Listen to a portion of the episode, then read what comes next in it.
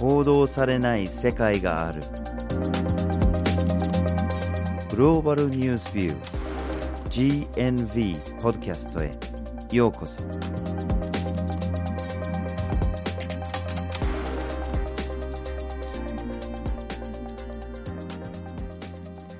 今回のポッドキャストをお送りするのはバージル・ホーキンスと岩根あずさです。はい。今回のポッドキャストのテーマは小さな地域大国 UAE です、はい。アラブ首長国連邦のことですね。はい。でアラブ首長国連邦と聞くと皆さんどんなイメージが浮かぶのかなと思うんですけども例えばお金持ちの中東の国とか石油とかうん。世界一高いビルがあってお買い物ができて免税品があってでヨーロッパに行く人とかにとっては結構経由地として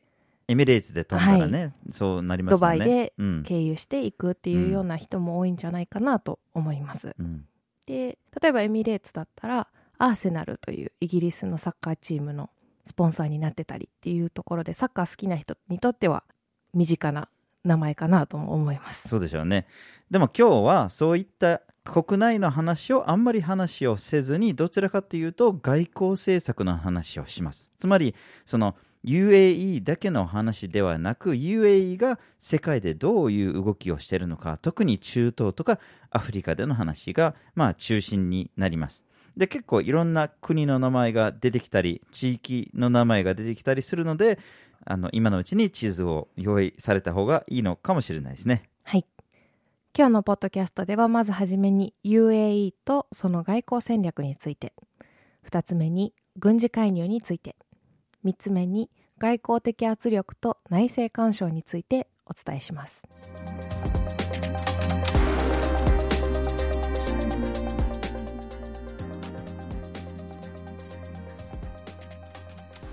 ではまずはじめに UAE とその外交戦略について話をしましょはい。まず UAE、アラブ首長国連邦の成り立ちについて簡単におさらいをしたいんですけども、1971年に英国から独立しました。で、文字通り首長国の連邦なので、アラブ首長国連邦の中にそれぞれ国があります。で、この国っていうのが7つあるんですけども、一番有名なところで言うと、アブダビとドバイがあって、う。この2つが一番大きいんだもんね。そうですね一番大きくて、アラブ首長国連邦の中でも重要な役割を果たしていますうん。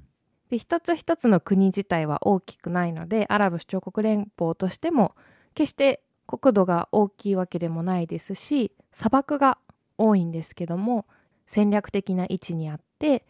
そうですよね。ちょうどこのペルシャ湾の入り口付近にある国で、ホルムズ海峡ってこれ日本でも有名なところっていうか、その石油をペルシャ湾から出すときに重要になってくる狭い海峡っていうのがあるんだけれども、まあ一応厳密に言えばその先にオマーンの飛び地があるんだけれども、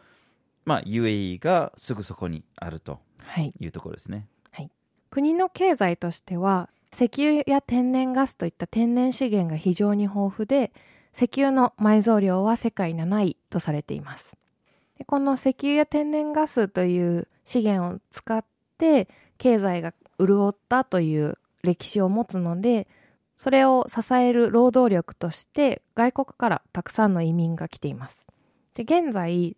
アラブ首長国連邦の人口の88%が移民で構成されていると言われていてアラブ首長国連邦の国籍を持つ人というのは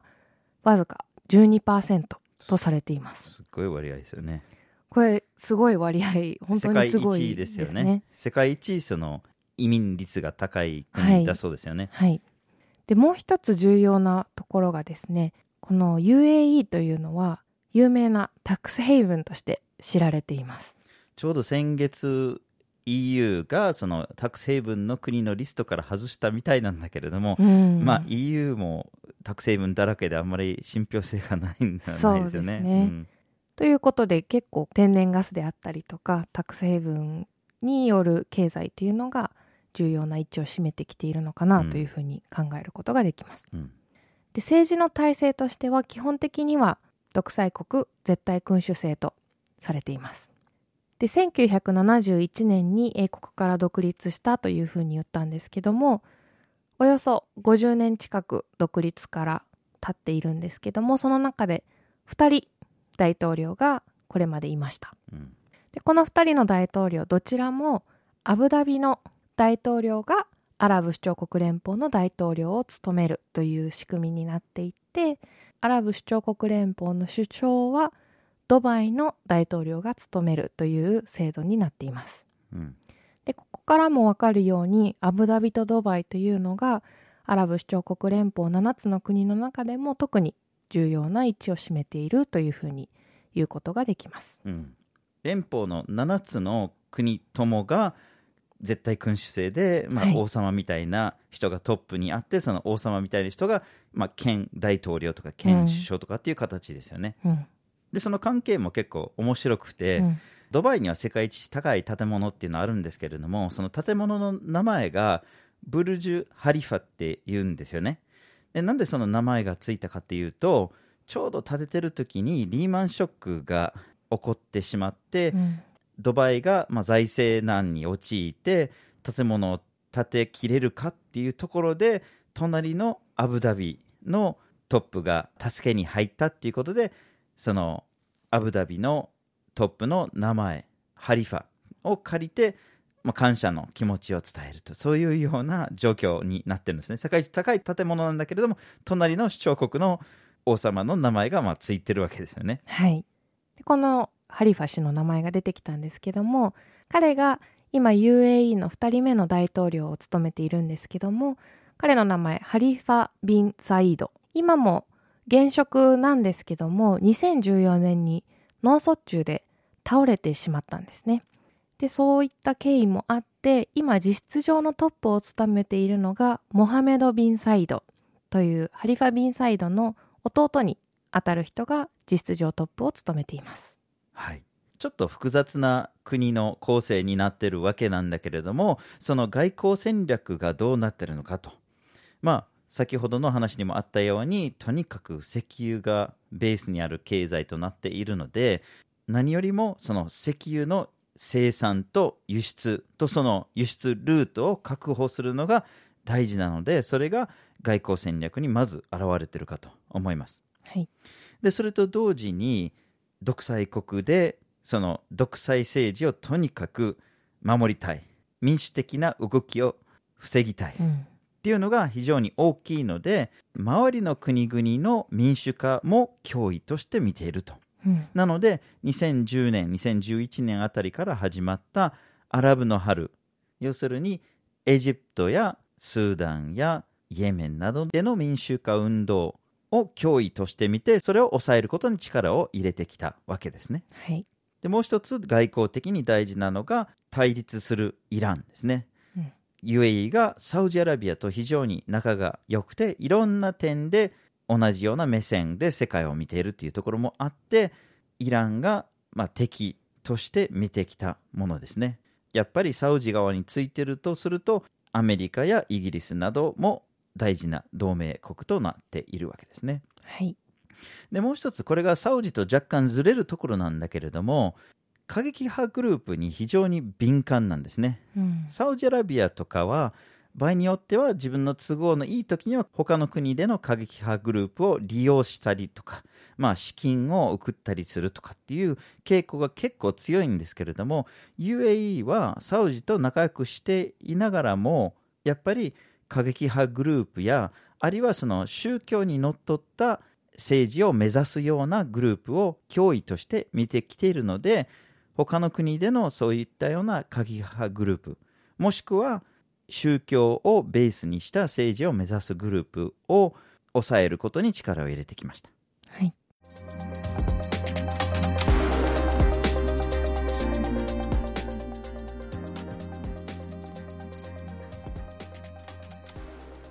では続きまして軍事介入について話をしましょうはい。UAE これまでも歴史的にも様々な形で世界の紛争に軍事介入をしてきています。で、例えば1991年の湾岸戦争。ここでアメリカ軍と連合を組んでサダム・フセインをクウェートから追い出すということをしています。うん次に2011年のリビア紛争の時も NATO と連合を組んでカダフィ政権を倒すという目標のもと紛争に参加しています。これはもともとはアラブの春の一環で民主化運動から始まったんだけど武力紛争に発展しちゃって最終的に NATO が介入してカダフィを倒すとはい。そういうような流れになってましたね。はい。現在もリビアの反政府勢力側について空爆を行うなどの支援をしているというふうにされています。で、もう一つ問題になっているのが武器輸送をしているのではないかという疑惑があります。うんアメリカから UAE が武器を買います。で、この買った武器をリビアの反政府勢力側に提供しているのか、転売しているのかは明らかではないんですけども、まあ、提供しているだろうということが言われています。でなぜそれが明らかになっているかというと、今年に入ってですね、リビアの反政府勢力側の軍事基地で UAE がアメリカから購入した武器が発見されたという動きがありました。うん、しかし何といっても一番大きな軍事的な介入っていうのがイエメン紛争ですね2015年からサウジアラビアと一緒にイエメンに介入してますでこれが後に世界最悪の人道的危機になってしまっているんですねはい。イエメン紛争の詳細については過去のポッドキャストはぜひ聞いていただきたいんですけれども記事も GNB のホームページにも載ってるんですけれども非常に大きな紛争で、うんサウジと UAE が率いる連合がフーシっていういわゆる反政府勢力うん。を倒すために介入してるんですね。で、空爆もしてますし、地上軍も出しています。で、UAE の兵士だけでは回らないので、うん。南米のコロンビアからだとか、うんあるいはエリトリアからの傭兵とかをたくさん雇って送り込んでるんですね。はい。で、一応そのフーシ派の勢力を倒すために入ってるとかってされているんだけれども、サウジアラビアと若干ずれていて、うん。イエメンってもともと南イエメンと北イエメンって分かれてたんですね。90年代に一つの国になったんだけれども、南イエメンを再び独立させようっていう独立運動があって、で、UAE がそれを密かに支援してきてるっていううんところがあるんですね。それが何のためにそれをしてるのかっていうのは定かではないんだけれども、イエメンって結構戦略的な位置にありまして、そこの海側のところに UAE が基地を持ってたりとか影響力を持てたりできれば、それはかなり都合がいいところがあるでしょうね。はい。で、それもあって、イエメンからちょっと離れたイエメン領のソコトラ島ですね、島ですね。UAE が実質的にそれをまあ乗っ取るくらいの気持ちで基地を作ったりとか兵力を送り込んだりとかもうイエメンの政府からかなり文句が出るくらいの介入の仕方をしてきましたね。でこういうような軍事介入は特にこのモハメド・ビン・ザイドが事実上のトップになってからかなり積極的になっているんですよね。うん。でこれまでもサウジアラビアも結構中東とかで積極的に軍事的に動いてるっていう側面があるんだけれどもこれはサウジアラビアが引っ張っていて UAE がついてきてるっていうイメージはあるのはあるんだけれども他の見方ではいやこれはモハメド・ビン・ザイドつまり UAE が引っ張っていてサウジがそれの影響を受けてるっていううん見方もされたりするんですね。うんだから中東の中でサウジよりも UAE の方が強いんじゃないかとかっていう意見が出るくらいですよね。うん。ただこのイエメン紛争への介入が全然うまくいかなくてっていうか、もうずっと泥沼状態で人道的な危機になっても果たそうとしている目的が全然果たせてなくて、で、最終的に今年に入ってから UAE がイエメンからの撤退を決定しました。はい。で、ついこの10月には、エデンという大きな町から撤退を完了したっていうふうに報告されてます。うんで、その他に、シリア紛争への介入もしてます。まあ、もともとこれは、IS に対する戦いで空爆もそうですけれども地上軍も出してます。あるいはエジプトにも介入しているところがあるというふうにされています。シナイ半島での反政府勢力に対する攻撃でエジプト政府と協力して入っているというふうにされたりしてます。はい。で、こういった UAE による軍事介入を支えているのが武器ですよね。うん。で、紛争に使われるこういった武器なんですけども、例えばアメリカ、イギリス、ドイツ、中国、スウェーデンという国から輸入しています。うんで、日本からも買うんじゃないかっていう動きが見られていて、そうですね。特に日本製の軍輸送機を UAE が輸入するんじゃないかっていう、その交渉が行われてるっていうふうにされてますもんね。はい。で、やはりこの UAE の軍事介入を支えているのは武器がありますので、今後この武器輸出がこのまま続くことで軍事介入というのもまだまだ続いていくであろうということが予想されます。はい。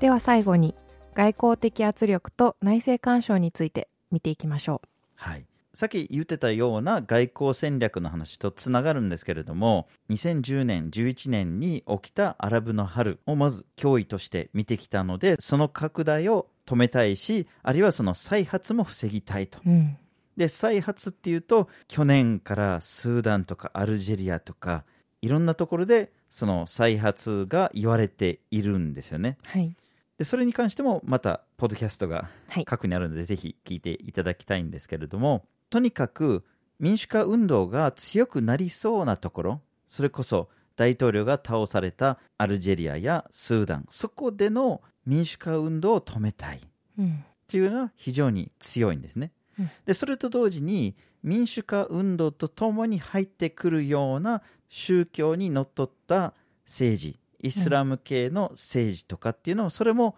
止めたいわけですね。うん、でこのイスラム系の政治を止めたいというのはつまり UAE としては政教分離を徹底させたいうんという側面があります。というのも政治と宗教がくっついてしまうと今ある絶対君主制の独裁国という基盤が危うくなりかねないという懸念があってイスラム教にのっとったような統治がなされるような国っていうのが周りにあるとやはりそれも脅威とみなしているというふうに考えることができます。うんで民主化があるとそれがくっついてくる場合がどうしてもあったりするんですよね。エジプトの時のアラブの春にはムスリム同胞団っていう非常に強いグループが最終的に政権を取りましたよね。うんでそもそももちろん民主化は絶対避けたいっていうのもうんあるので、それなら軍事政権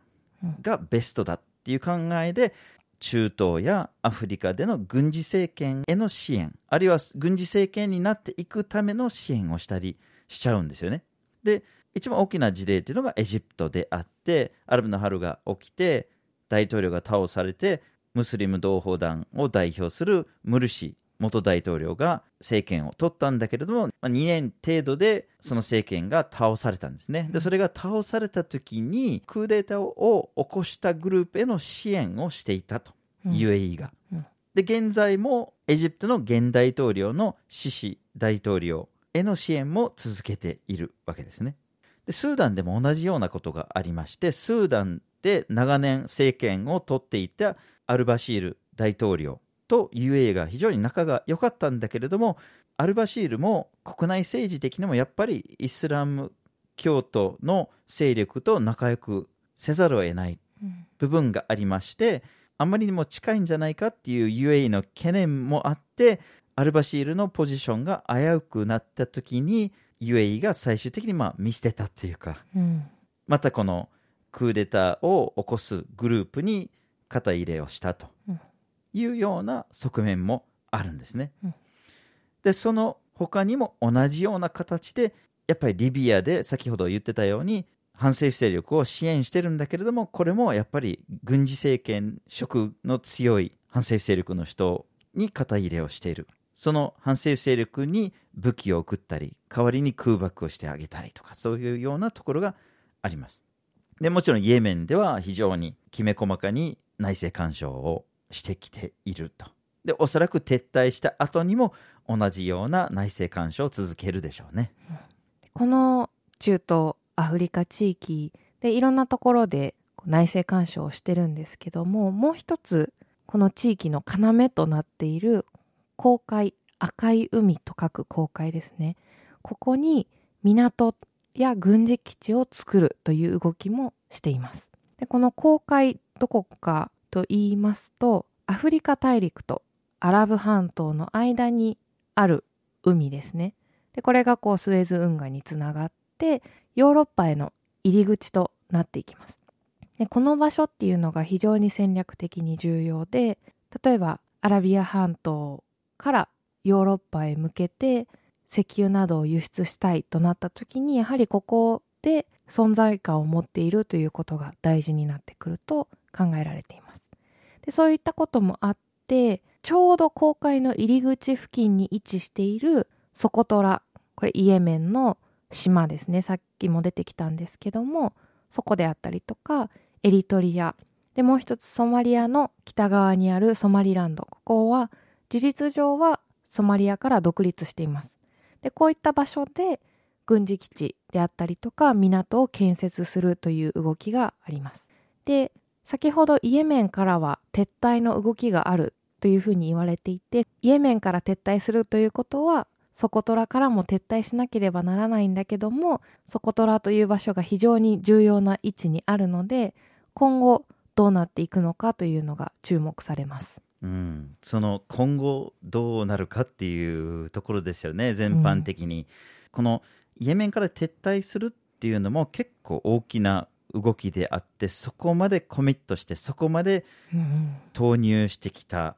ところから撤退するっていうのは大きな動きですよね。もちろんそのイエメン国内の政治的な干渉は続くのは続くはずなんだけれども、やっぱりちょっと手を伸ばしすぎたんじゃないかっていう反省もあるような気がしなくはないんですよね。はい。でそれと同時に今回あまりイランの話は出さなかったんだけれどもイランとの外交関係を断ってきた UAE なんだけれども実は今年に入ってから数回イランの外務省の関係者とミーティングをしてるんですよね。うんでこれはどうやらホルムズ海峡付近でのその安全保障関連だったりあるいは漁業に関するミーティングだったりするみたいなんだけれどもミーティングをしてること自体が結構評価されてるっていうか、うんいやまあ敵対してるような関係ではあるんだけれどもでも下手したら何かが紛争につながってたりとかそれは防ぎたいっていうか、一応ミーティングしておこうとかっていうような側面が見られてこれが6年ぶりのミーティングみたいですよね。なのでもう少し落ち着いた外交に向かっていくような気配はあるんだけれどもどうなんでしょうね。はい。今回のポッドキャストでは、小さな地域大国 UAE というテーマでお送りしました。まずはじめに UAE とその外交戦略について、二つ目に軍事介入について、最後に外交的圧力と内政干渉についてお送りしました。